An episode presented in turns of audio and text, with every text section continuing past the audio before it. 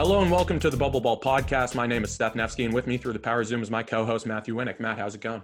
It's going pretty well. I mean, the NBA season's in full swing, and we've started to sort of get a grasp on players that we haven't seen before, whether it's rookies or players that have changed teams or players that are in new roles. And like I mentioned, the rookies are kind of what we're going to be speaking about today.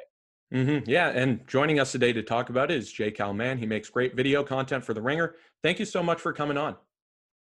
It is my pleasure. Happy that you guys would have me. I was noticing your jersey collection back here that you got hanging up. Uh, you got a little Michael Redd action, I see. Yeah, Dennis Smith Jr. on on uh, NC State was a go-to for me because I can't really throw him with him being on the Knicks, given the fact that he's played pretty poorly. But I can at least appreciate him in college. Oh, so that's NC State. Okay. Yeah, that, right. that that red and white there is a is. oh, and look at that. Oh, is that an OG? All right. Anunoby yeah. retro. We got Dennis Smith. We've got we've got a little bit of everything. I like to. I also have in my closet, not hung up, an Anthony Davis Kentucky jersey. So sweet. We got some okay. uh, some Big Blue Nation representing here as well. You didn't hang that up for me before I came. I should have thought about it, but you know, it, it didn't come to mind. But I, at least I remembered that I had it. Yes, mm-hmm. I got a signed ball here. This is my this is my little shrine of nostalgia from my childhood. Dream Team puzzle here.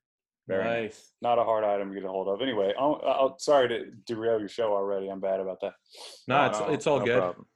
Fun fact: I've never bought a jersey in my life. I have only received jerseys from bar mitzvahs in my youth. So it's been a while since I've gotten a jersey. Gotta love it. We are past 13 years old. That is true. Mm-hmm. I haven't so, got one since like one to play in since probably yeah since I was 18, and then uh, actually I played it like I, I played in some pickup games at like some kind of like fantasy charity thing. It was at Kentucky actually, and they gave us jerseys. I was just like, God, no. There's a there's a point as a grown man, unless you're just absolutely ripped, where you just should not be. You should not be putting on a jersey. Yeah, so. at least without a, a long sleeve shirt underneath or something like that. Sweater, you know, hoodie. Yeah, exactly. I think there should be a PSA for that. Now that I think about it, just yeah, the amount of out of shape people wearing jerseys in the streets. Let's get to sketching. Anyways, let's go. Let's go through some rookies. Uh, yeah. So today we've decided to break down uh, who me and Matt consider uh, the three most impressive and disappointing rookies. We didn't really pick anyone in the top three, or didn't really at all. Uh, so I, I think before we get into those, you know, six choices, I think we should go through kind of why we didn't put him there because I think even though like Edwards, Wiseman, and um, Ball have not had like ironclad seasons by any stretch, they've kind of done what I've expected them to do. Yeah, and they've they've shown flashes really where they have had some inconsistencies, especially LaMelo Ball and Anthony Edwards, where there are games where you can see that LaMelo is going to struggle to score on a frequent basis, and you see that Anthony Edwards is going to struggle with efficiency off of the bat. But then you see some flashes where that's where you expected them to get to eventually, and you're seeing that in three, four, five minute spans where it's tough to be overly impressed or disappointed with them. If that makes sense. Yeah, I, I'd have to agree there. What do you think?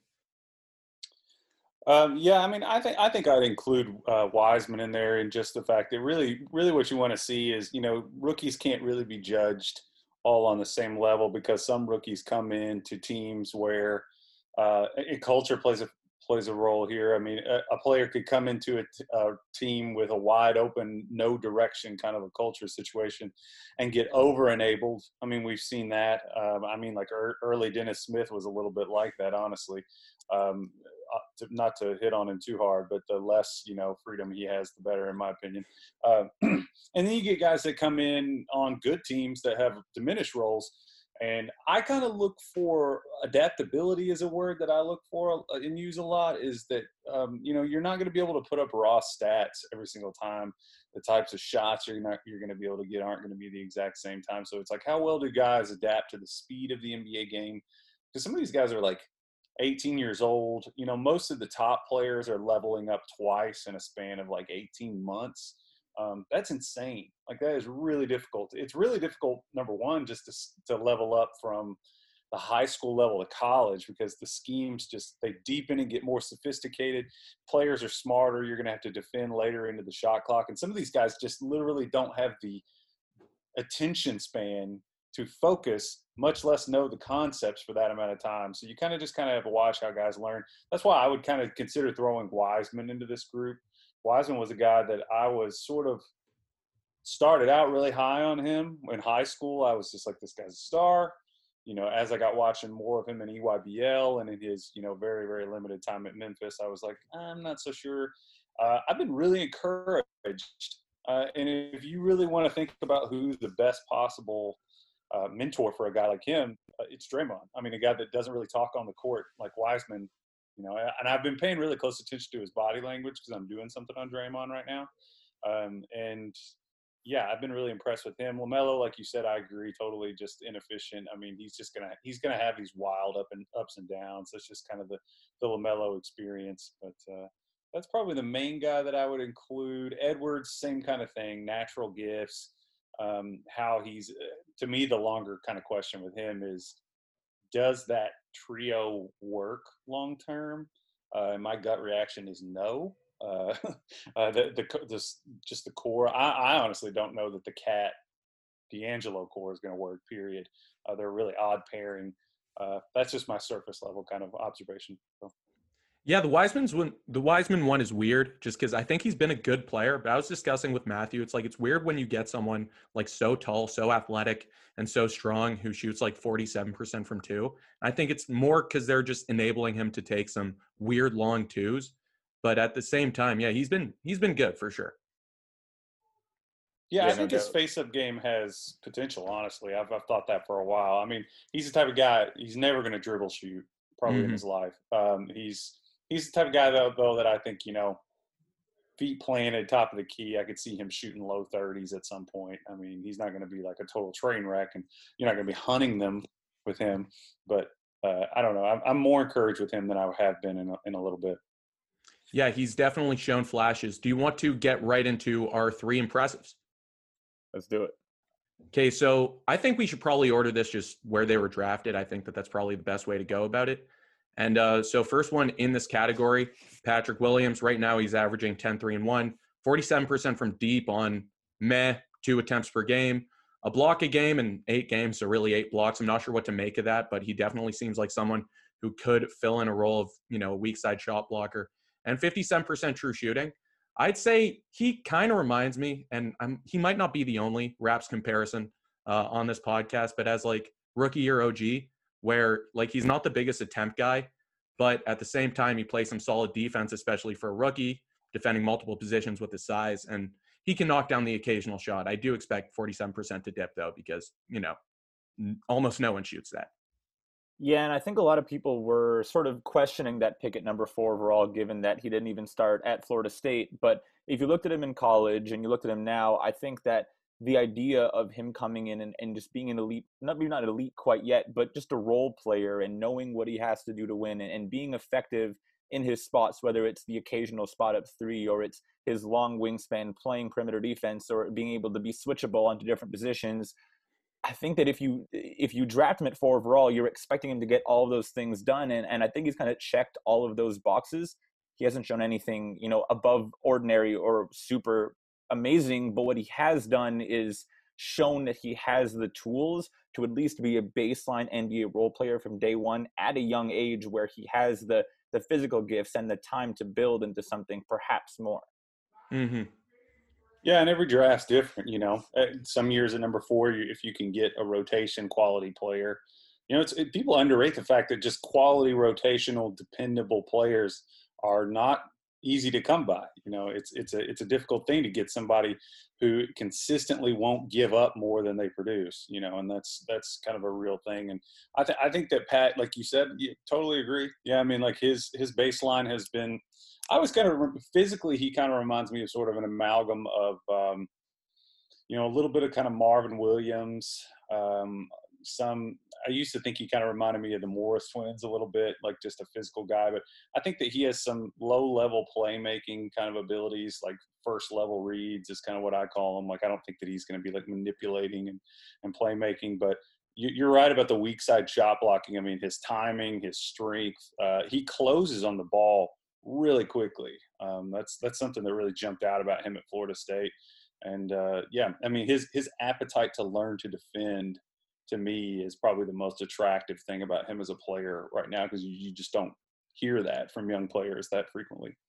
Right. Yeah, for, for sure. sure. And then when you're talking about things that you're you're going to sort of bet on a player. We're talking about betting on a prospect. You're betting that his appetite to learn, his attitude is going to stay strong. That I mean, you're betting that his his physical tools at a young age improve into something perhaps a little bit of dribble creation moving forward. And I think that those are relatively safe bets, like you mentioned, given every draft is different and there weren't necessarily any any any above average superstar potential players at four, given the fact that the sort of potential guys, quote unquote, were picked one through 3 mm-hmm. I've heard some knocks on him, uh, you know, before his quote unquote NBA career, which now spans eight games, but that, you know, he was more of a long term four, couldn't defend, you know, point guard, shooting guard, small forwards. I've been impressed, and this might seem kind of mad just by itself, but at the same time, he is a rookie, and those were concerns that people had about him. Uh, 68th percentile uh, pick and roll ball handling defender. So I think that that says, uh, you know, enough about his ability to defend guards.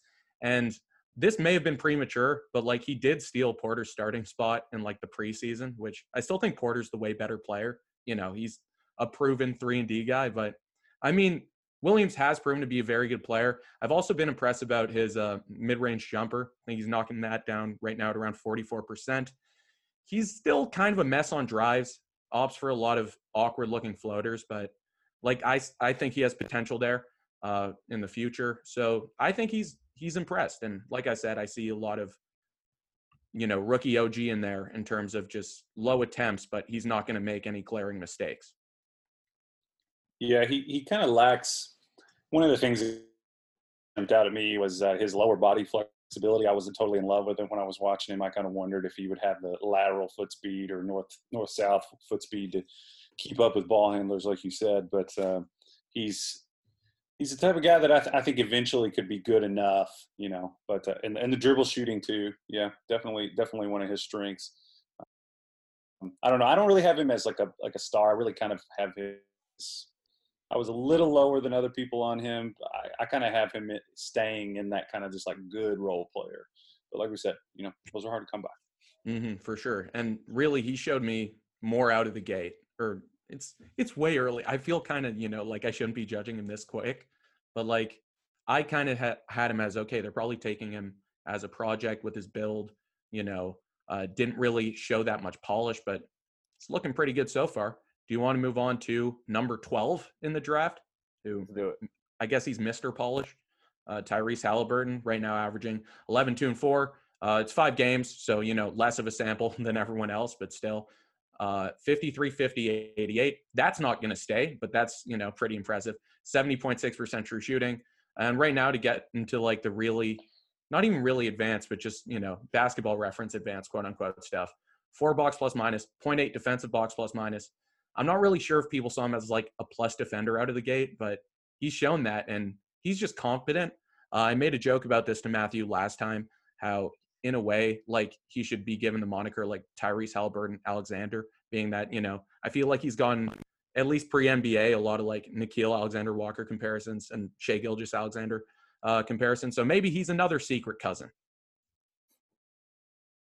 Yeah, I mean, he he always kind of reminded me of a cross between uh, I mean, there's some Shai in there. I, he he kind of reminds me of you guys. Seem like you're a little younger, but like Shaun Livingston before mm-hmm. before he. Uh, that's who I kept comparing him to. It's like you don't see him as like a totally pure point guard, but like the thing that the thing that uh, he's unorthodox, like you said, 70 percent true shooting is just freaking bonkers. And and considering his position, like that's something that you're going to get from like a high efficiency around the rim type person that can hit free throws.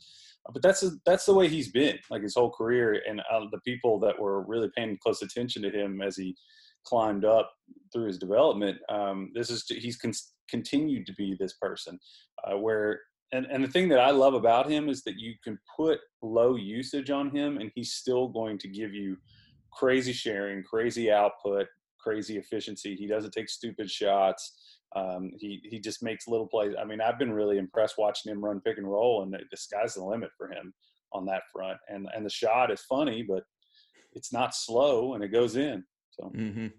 Matt, any yeah. word on that? I think you made a great point there talking about like if if you watched him play before we get to the NBA, it makes sense even before Iowa State his two years there where he was in Team USA's development system for a while and he played with a lot of really great players and you could see him like if you watch some of those highlights, seeing him blend with the other stars and sort of find his spots in the, on the floor and just really high IQ plays at, at such a young age. And I think that's really translated over to where he's sort of meshed. And uh, it's also really interesting seeing how the fourth quarter seems to be his best quarter, obviously in such a short period of time, but he really sort of picks his spots. He, he learns the game as the game is going on. And I just think for him to have that IQ at, at such a young age, along with the physical tools that he possesses, is, is only going to be a positive for his development moving forward.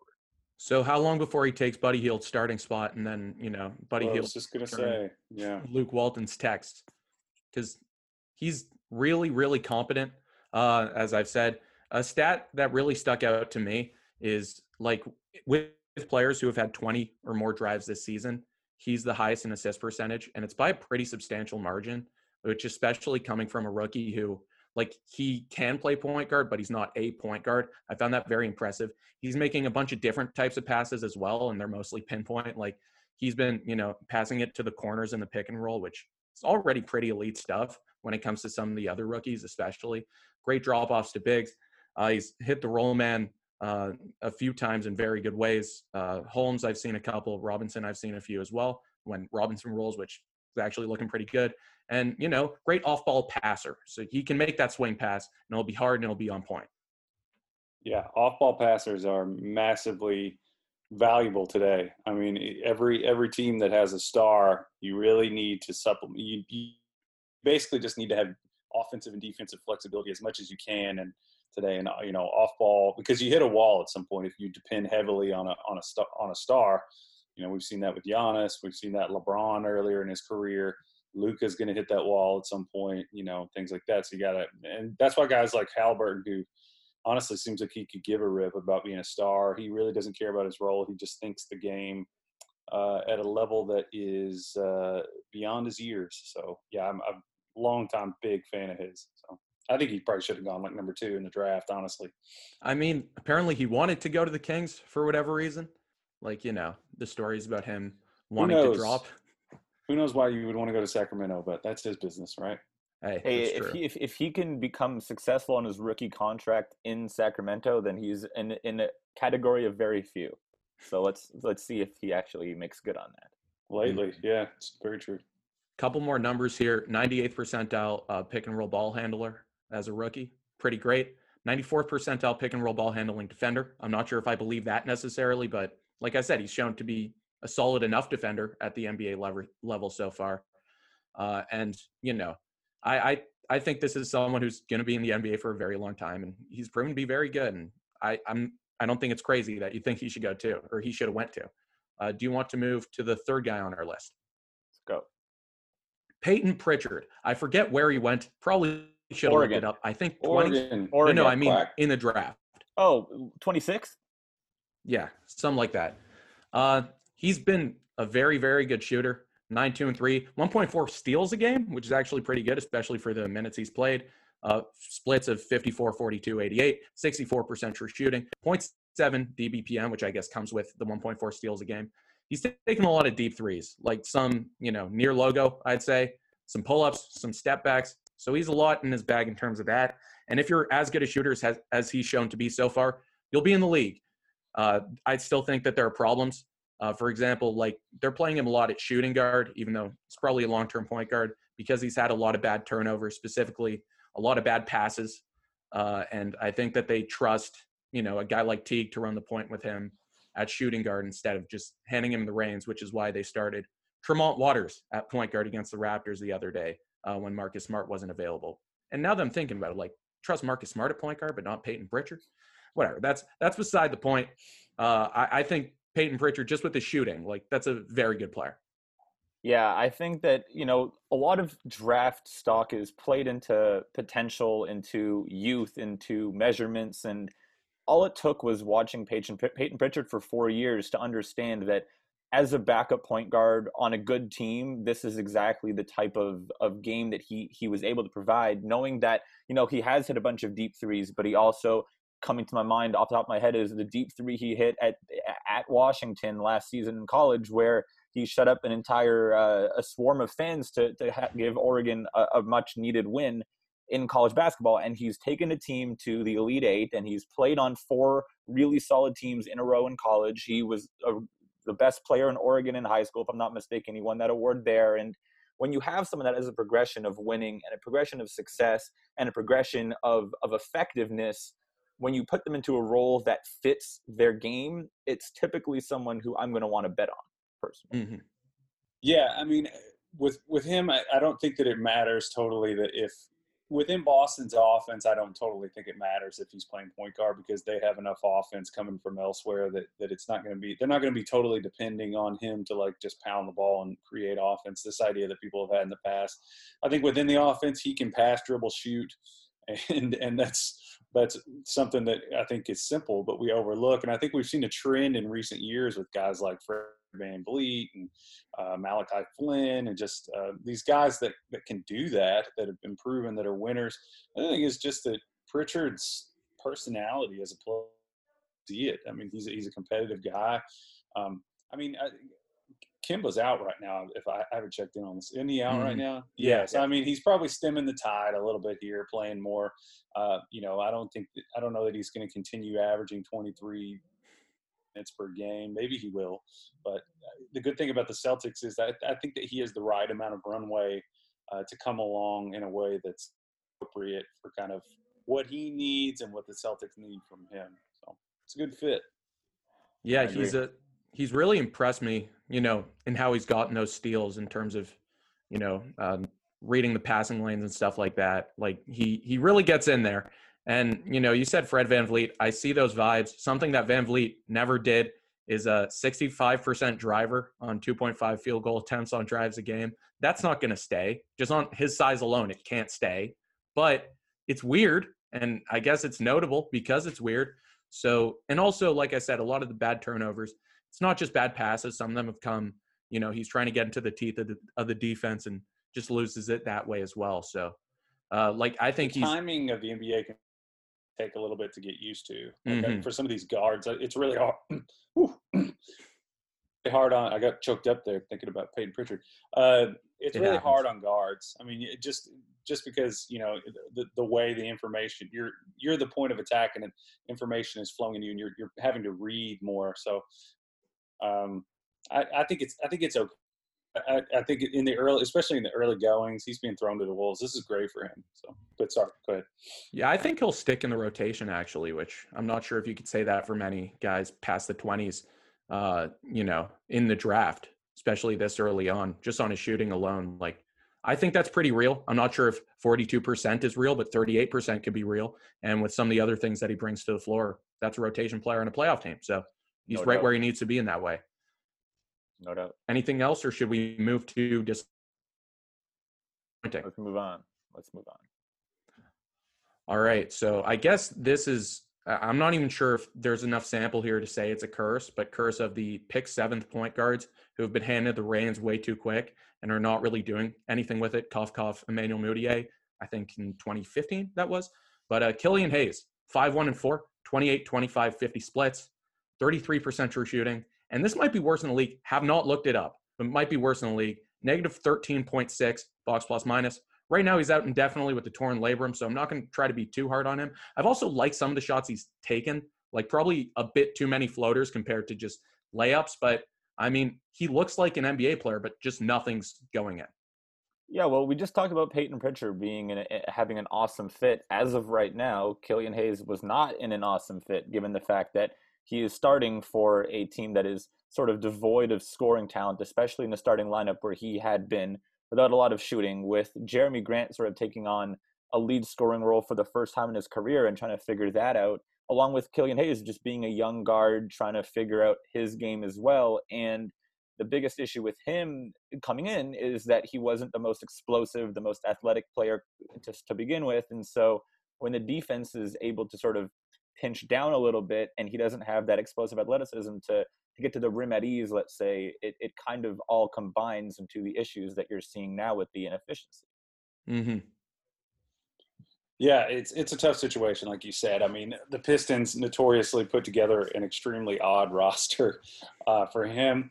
I think in a year where this draft, I think people were really desperately looking for guys with, you know, high upside potential, things like that.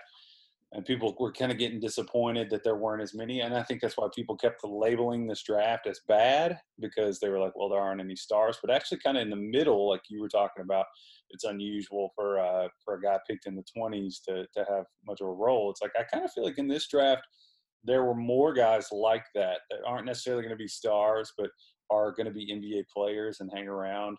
I think people were a little desperate to reach for the players that fit that tier one. And I personally feel like Killian Hayes was in that category. You know, he showed some of those like skills that could scale up, like maybe he could carry a heavy scoring load and do that efficiently. You got to, you know, you trust the shot at your peril. Right now, the sample is leaning tough. Um, I don't know what the recovery time on it's the labrum, right? It's the yeah it's more common of, of, a baseball injury, isn't it? I feel like I hear that more in baseball, but um, it's it, this one's tough to read for me. I, I personally kind of feel like he's going to end up. I don't see him as a star. I just see him in sort of maybe life at some at some point in his career.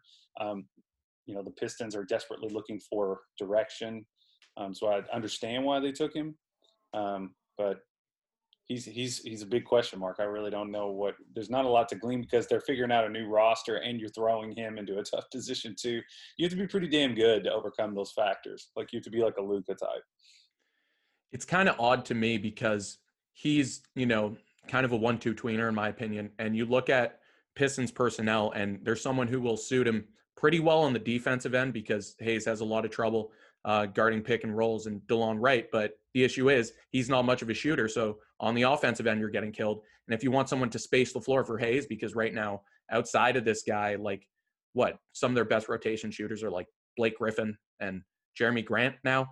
But Derrick you know, Rose, maybe.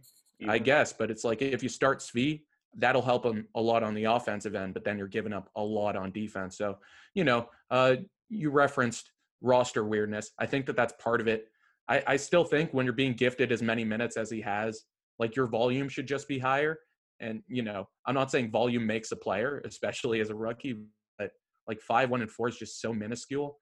And um, I'm not sure, kind of because that tweenerness, like you don't, you don't earn the okay. He'll be your point guard on offense, and he can't be your point guard on defense until you're at a pretty high level. So that's he kind of needs to get to that level in order to be a valuable NBA player. I'm probably judging him way too hard, being that he's played seven games or eight games, but like that's how I kind of see it.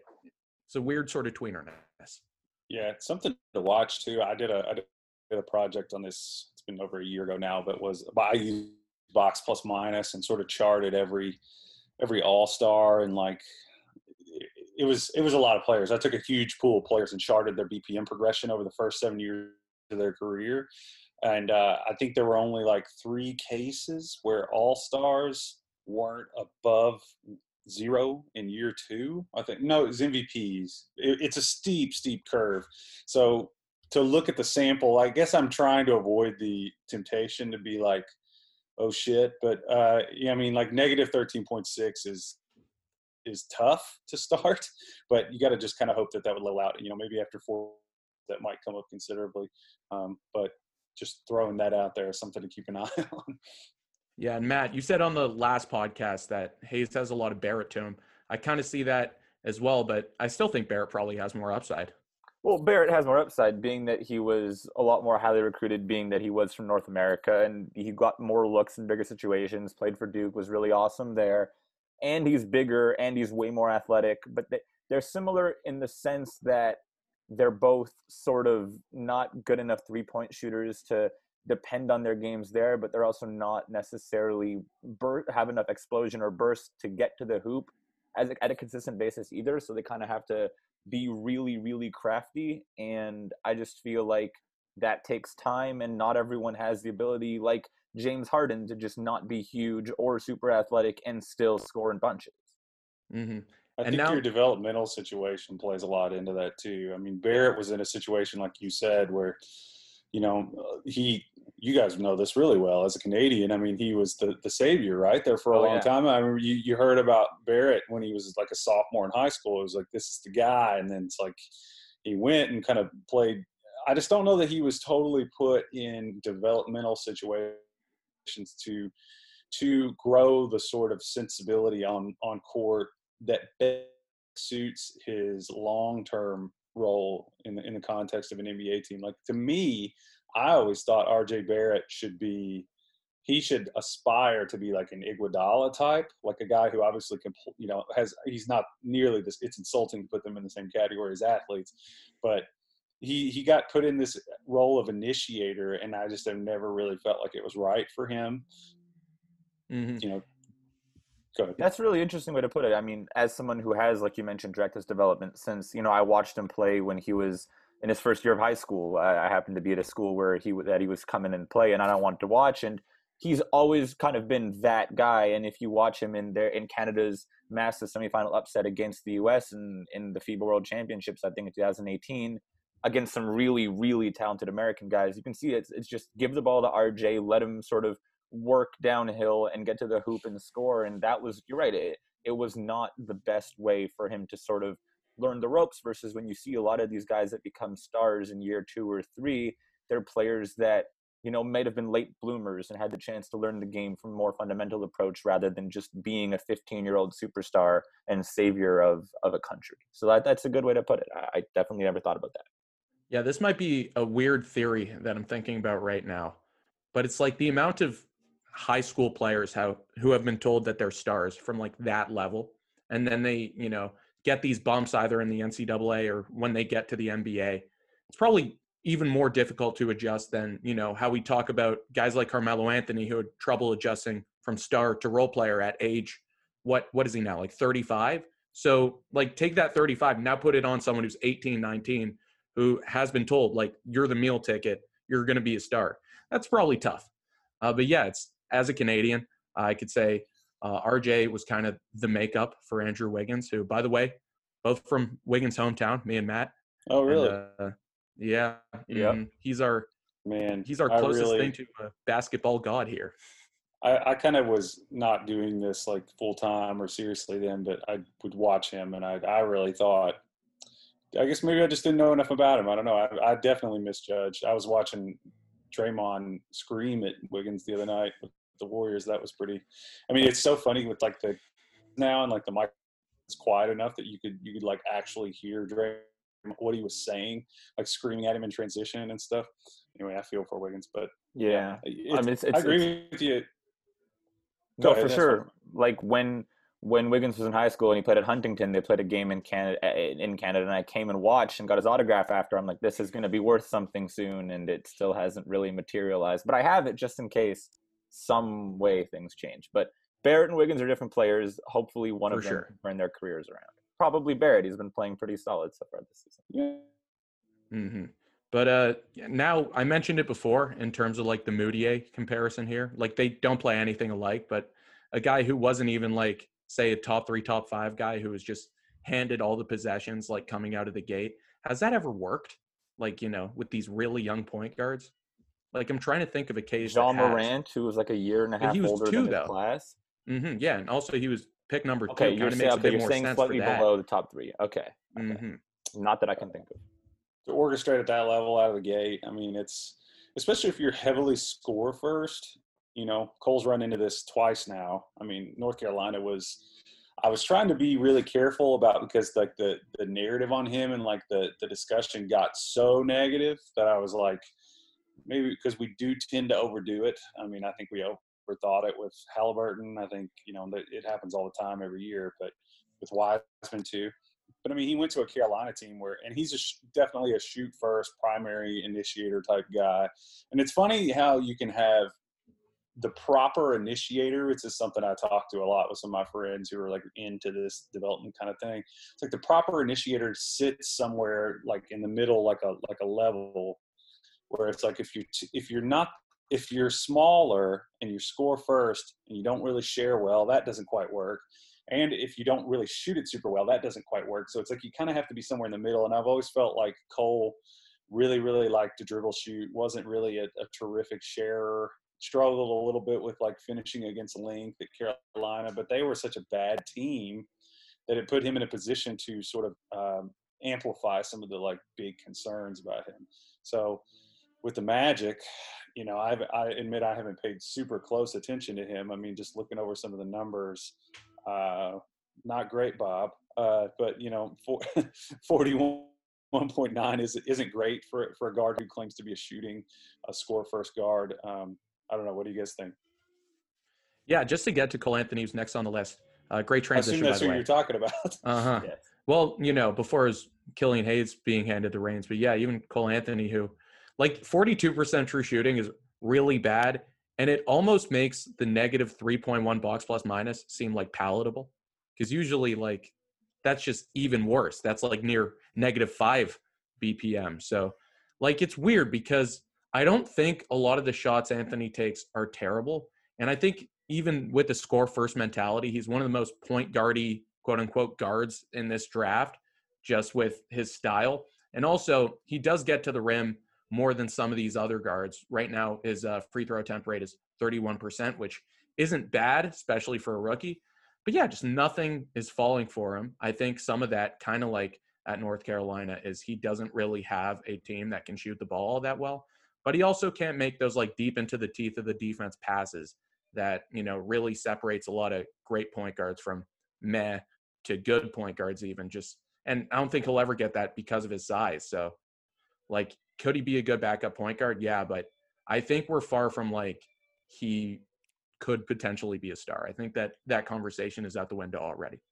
Right. I mean, if you compare him to, if you compare Cole Anthony to Killian Hayes and the third player we'll mention in a minute that I won't spoil, I think that that Cole Anthony definitely has shown me the most positive, even though he hasn't shown much positive in the NBA regular season. He had a couple of decent preseason games, and I did watch a lot of of his games in Carolina and all, some of his. You know, it's just so rare for someone to play so well in high school, so well in not only high school but in showcases where he's facing a lot of these players that he went on to be drafted right behind, and he won MVP, I believe, in two separate showcases in his in his final year of high school. It's just something where he was a little old for his class, but he's also developed for his class in high school, where he didn't really have to work like he worked at Carolina, and even still now in Orlando, you can see that the point guard in him just isn't really prominent, and so you want him to be more of a small off-ball scoring guy, probably off of the bench, which I think if the percentages come around like the 42% true shooting that we've both mentioned is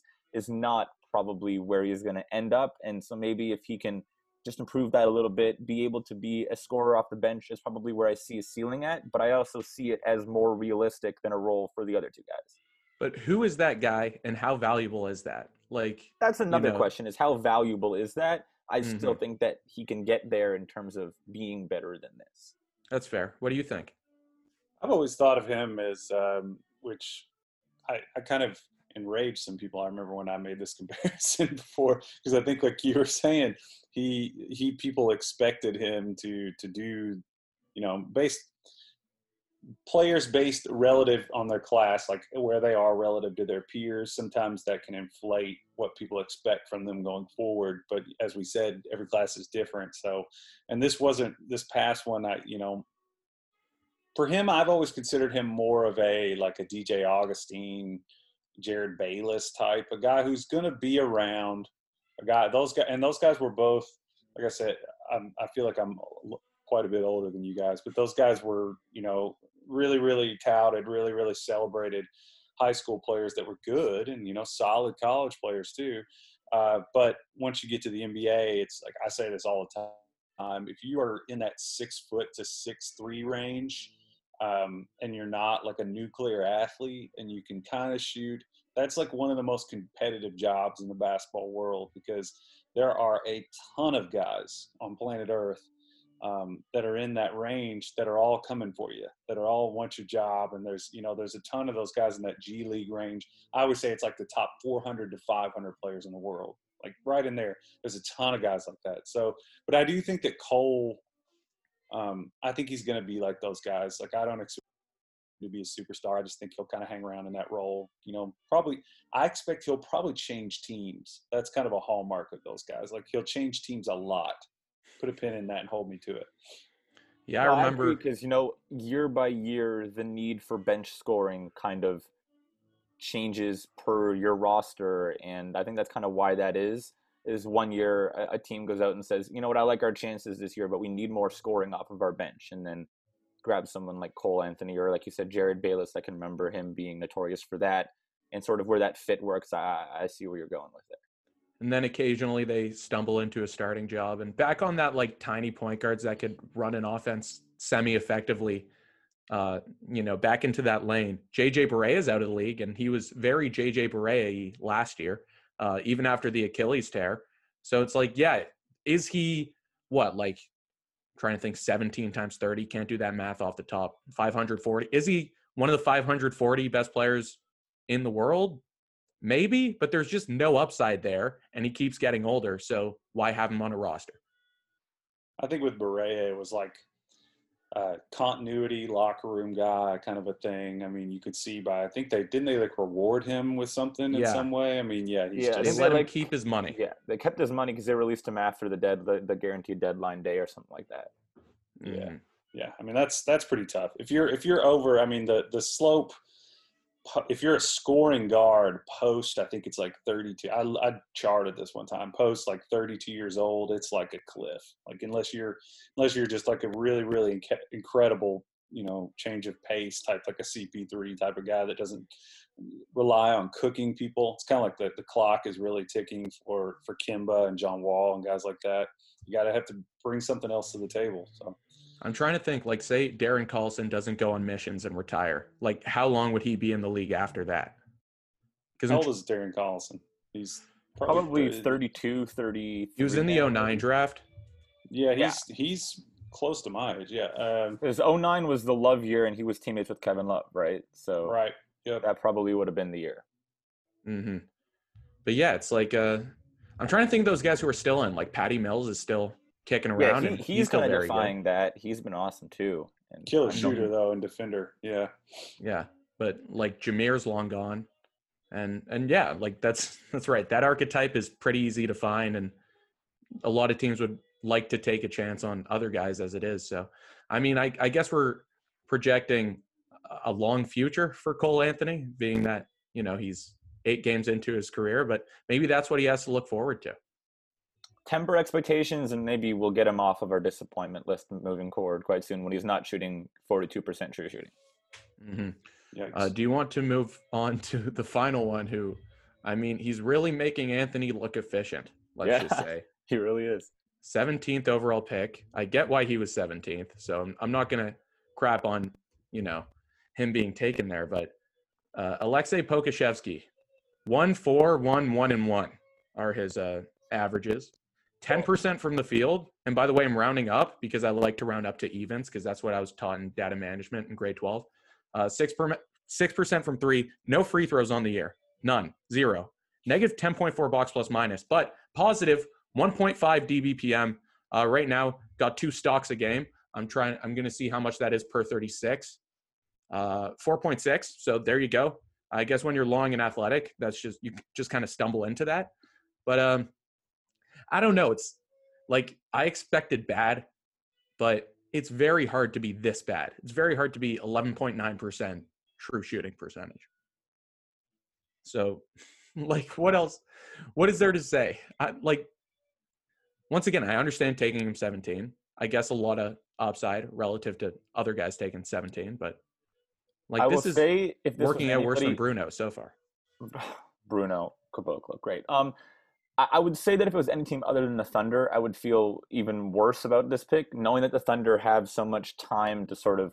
You always talk about NBA teams on a timeline, quote unquote. Their timeline is just so long and in the future that I, I get why they took the chance. But also, some some I'm going to call them draft analysts, but really just Twitter draft analysts had them in hmm. like their top five or ten, and were humongous Pokusevski fans. And for me, like you cannot be seven foot 190 and just be an effective NBA player from year one. I, I know that there wasn't really a draft and stash option there, but it's just kind of uh, it's going to only going to hurt his confidence throwing him out there at, at, at, an NBA body that's clearly just not ready for, for minutes yet. And what comes to my mind a ton is someone like Dragan Bender, who obviously had a whole bunch of other issues, but also didn't have an NBA ready body at a very young age, came in with high expectations, being drafted much higher than Pokusevski, and now he's back in Europe already. So it's obviously a different scenario, but all things considered, I just don't think he should be playing minutes right now, regardless of what the Thunder are trying to do in terms of seeing what pieces they have for the future. Yeah, I pondered this a lot. Is it is it bad to throw a young player into a situation um, like you said they could lose their confidence? I kind of wondered about that with like early Iha was pretty pretty blatantly terrible with like Maccabi Tel Aviv, which is where Dragan Bender is now. Yeah. But um, yeah, and with Poku, I think it serves a lot of different purposes. Number one, you want to talk about confident. He is off the charts, insane, irrational confident. Like there's something. He's just on another level. I always tell people he's he's like in the Tyler Herro category of confident. Like rattle that kid. Uh, he probably believes hasn't made a mistake all year. Like he's that type of guy. Like, but it's he's. I also see throwing him out there and giving. I think that he needs to be with the top club. Like he's a guy that needs to learn the pro game, kind of get some cold water splashed on his face a little bit. Uh, and then it also serves the Thunder to just kind of like, hey, if he stinks, what do we have to lose? You know, it's like, I mean, them, I mean, I'm sure they're not going to throw crazy minutes at him as we go. I've seen him shoot enough. I was one of the people that was a big fan of him. I talked to the you know, I have a few friends that are kind of in the NBA that are doing this now. They all are kind of encouraged still, not really. I, I think people expected this. I think that's kind of the takeaway.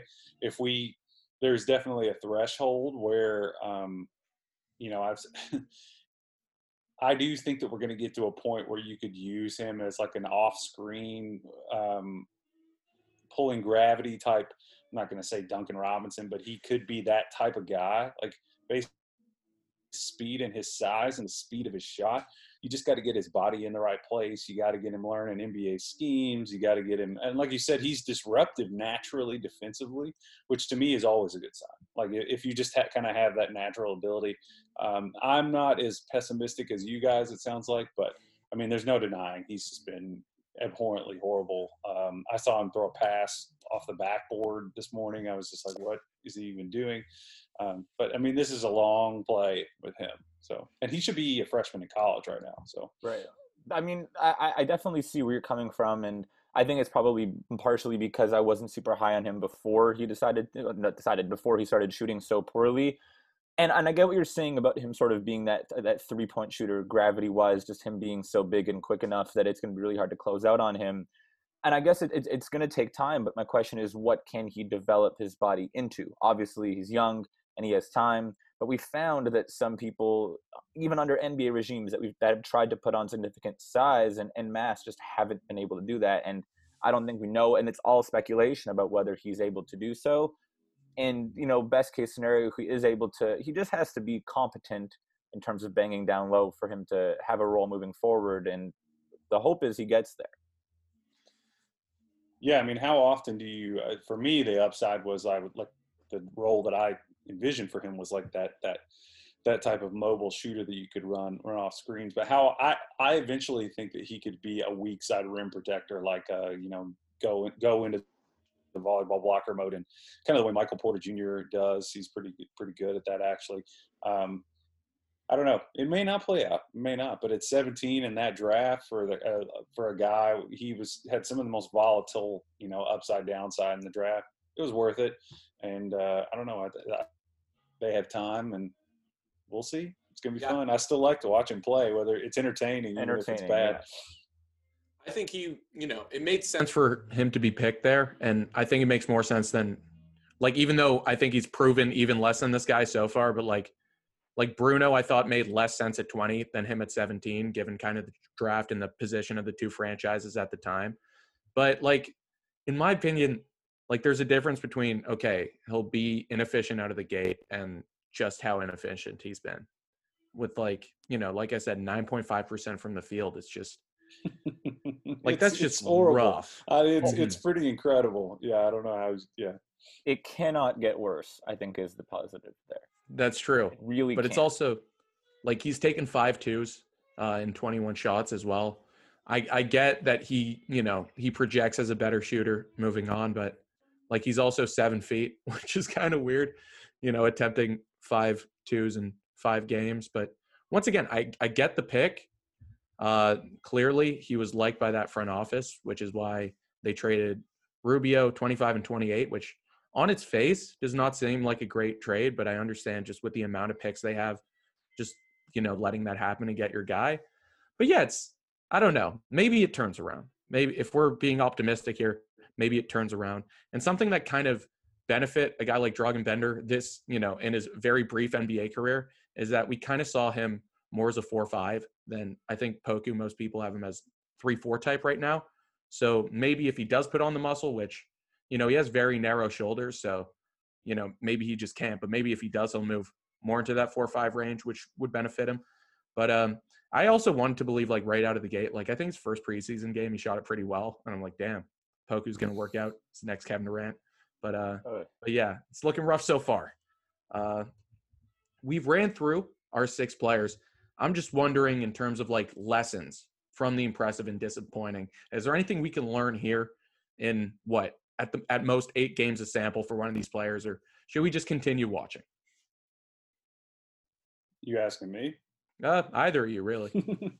I I mean, yeah, continue watching. I mean, I, we're talking because we like to talk at this point. I mean, that's that's kind of what you do after eight games. And I mean, I'm guilty of this too. I'm try, I'm just clawing for any kind of a sample size that could help me prove whatever point. I mean, you just kind of, and especially in a year like this, man, there's so many factors like uh, players not being ready to play. Some teams haven't played in like it's been an insane amount of time. Um, so, and some teams just got done playing. Like we were talking about, Luka apparently was thrown totally off by the by the schedule and uh, isn't totally in shape yet.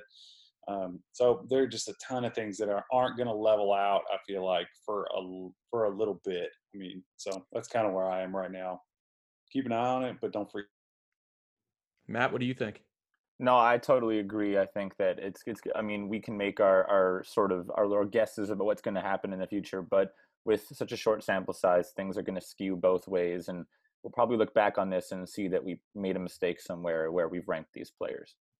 I'm sure we have. I think in terms of just how they fit within an offensive and defensive scheme, you could kind of that's where you could kind of get your okay, is this a savvy quote unquote NBA player? But um, but outside of that, yeah, just going into the raw stats themselves, you're gonna get tricked. I'm trying to think of recent examples. Like a couple of years ago, Tim Hardaway was like essentially Ray Allen in his prime for the first, I think, like five to eight games, and he wasn't a rookie that rookie then, but you know, and also he's improved since then. But yeah, he's no Ray Allen. So, uh, is there anything else either you would like to say? Um, while we have you here, I, I got one quick question about this upcoming draft, which I've been looking a lot towards. I'm a big college basketball fan, and I, I watched your video that you put together. I believe it was last month, sort of highlighting some of the top players in the class, and I think we can pretty much across the board still keep Cade Cunningham at number one, given the fact that he hasn't really shown anything to take that away. But I, I think the sort of the race for the second best player in that class is really interesting. Sort of some names to highlight being Jalen Suggs, Evan Mobley, and then the G League Ignite guys and Jalen Green and Jonathan Kuminga. I'm curious if at this point there's someone who's sort of floating to number two. Uh, I still have Mobley too. Um, I, th- I think that he's, um, you know, varying degree. Your mileage is going to vary on how far you and how high you think he can ascend. I, I think that he definitely could be um, a defensive anchor type in the NBA. And if you can hit threes and you're a defensive anchor type, and um, you know he's he's got great balance, makes good decisions. Somebody would have to be playing pretty freaking well to unseat him at that spot. I know that I have some friends who were talking about him at one. I'm not ready to do that, but um, yeah, I mean Suggs for me. Um, I'm not totally sure. Um, I talked a little bit in the video, but I don't know what plus plus skill is. Um, and I really am a fan of Ziaire Williams. We'll see how much he can ascend. Um, just off the top of my head, I, uh, it's been a minute since I even thought about that pool of guys. Um, Not really, though. Honestly, I don't. I don't think anybody's really encroaching number two for me at this point. Yeah. Do you guys? Do you have any that you're thinking about? Yeah, I, I mean, I love Mobley at two. I think what he's been able to do this year, sort of in that Onyeka Okongwu, uh, Okongwu role, but just be sort of a freak of nature, even more so than we thought Okongwu was last year in terms of what he's able to do at that size. And offensively, I think that his potential is there too. I, I get what you're saying with Suggs. If anything, his plus plus skill is his feel. He just feels like he's always under control when he's on the court, and that kind of helps, given that he's playing on an awesome college team that fits his skills really, really well. Um, off top of my head, I don't think I can go anywhere else, but I, I, do think that there are tons of prospects in this class. And you mentioned in your video that are, which by the way, if someone's listening that has not seen Jake Heilman's videos, they're they're certainly worth watching on, on NBA draft prospects and, and all other basketball things in between. But it, there really are a lot of players in this class where they're so toolsy. Like they have so many tools where I think if if all goes right, there could be some really solid players in this class. I was thinking about just G League. Uh, what did they ignite? And how we're going to see uh, Amir Johnson on that team, a real blast from the past. I was reading that roster. I could be wrong. I may have seen the name the name Keith Bogans on there as well. So they're just bringing back coaching. I thought. Coach, yeah. Okay. Yeah. I've heard that name recently. Maybe that's why. So hold on. That's one of it's my a, old school favorite players, Keith Bogans. You know, another guy that I, I think, uh, a guy that I think could end up being a good NBA player, if not a star, Scottie Barnes. I like a lot. I love I'm just kind of yeah. just keeping an eye on him. I mean, because he does everything. I mean, like he just does so many different things. The Kentucky guys, I'm lower on. I have the names in front of me now. Um, yeah, in terms of like upside plays, I mean, I think Jalen Johnson, I've slipped a little bit on him. BJ Boston, I've slipped. I really like Keon Johnson. Uh, Greg Brown has climbed for me. Um, yeah, it's just just a few off the top of my head. But. Do you think BJ Boston has sort of slipped enough where you kind of see, I, obviously very different players, but Isaiah Jackson sort of being a better long term prospect? are you still kind of riding with Boston despite some of the issues he's had being a scorer? Uh, I, I, had an argument a little bit with some of my draft Twitter buddies about this. I just was kind of joking around. I said he might be the best NBA prospect on the. Then you right. get going with a guy that you like, and you're like, mm, you know, maybe I'll, maybe I'm willing to push it this far. That's kind of what I was thinking with Jackson. Jackson offensively is way behind where I thought he was, um, and I I kind of talked to some people around the program a little bit, and that's kind of the vibe I get from them too. Is just that like consistency is a real struggle for him, and he's learning how to like give consistent effort. With Boston, his confidence is shot right now just because uh, he he strikes me as somebody maybe that has been maybe entrenched in the workout culture a little bit too much because when I watch him, his reactivity is just kind of lagging. He doesn't seem to, he just seems to want to bull his head down and he needs to get his confidence back in other ways than just shooting 18 footer dribble pull ups like he used to do it. Because if you watch Sierra Canyon, it was just kind of like, what are they really running? There was a lot of just kind of my turn, your turn stuff going on. And he just dribble, dribble, take a shot it's not working in Kentucky. He's not really giving effort evenly across the board. But I was what I the point I made was him and Clarke. Uh, I I'm kind of starting to think that their value isn't going to be pushed too high, so somebody could actually end up getting a good deal on them. I'm I'm not I'm higher on Boston Clarke, but um, I don't know. We'll see. Yeah, I mean, to speak on the two really quickly, like some of the drives that Boston had against Vanderbilt yesterday, I, I was encouraged by those, just getting to the rim and at least using his length. And then Isaiah Jackson, like I don't some of the free throws that he's taken have just been so ugly to watch. Like you can see that offensively he's struggling. But I, I think that his his measurables are something to at least keep an eye on. He's a monster. I mean, yeah. he's he's in like uh he's in block percentage territory with like Anthony Davis. Like he's in that stratosphere. He's not as high as those guys, but he's like right there uh, in the 13% range. So yeah, he's he's a fun player to watch. I, if only he was if only he was a six three guard in in eleventh grade, then maybe we'd be talking about him a little bit higher. yeah, yeah. totally. Perfect. Um, yeah, thanks for uh, going through some 2021 questions to go along with the 2020 class that we just spoke about. And hey, there's a lot of uh, solid players looking to look forward to in the next couple of years in the NBA. Yeah, totally. thank you. Can't wait. Thank you very much for coming on. Uh, you know, we got a bit of extra time with you, which was very appreciated. So thanks for that. No problem. And uh, I guess thanks for listening to the Bubble Ball podcast, and we'll see you guys next time. Peace.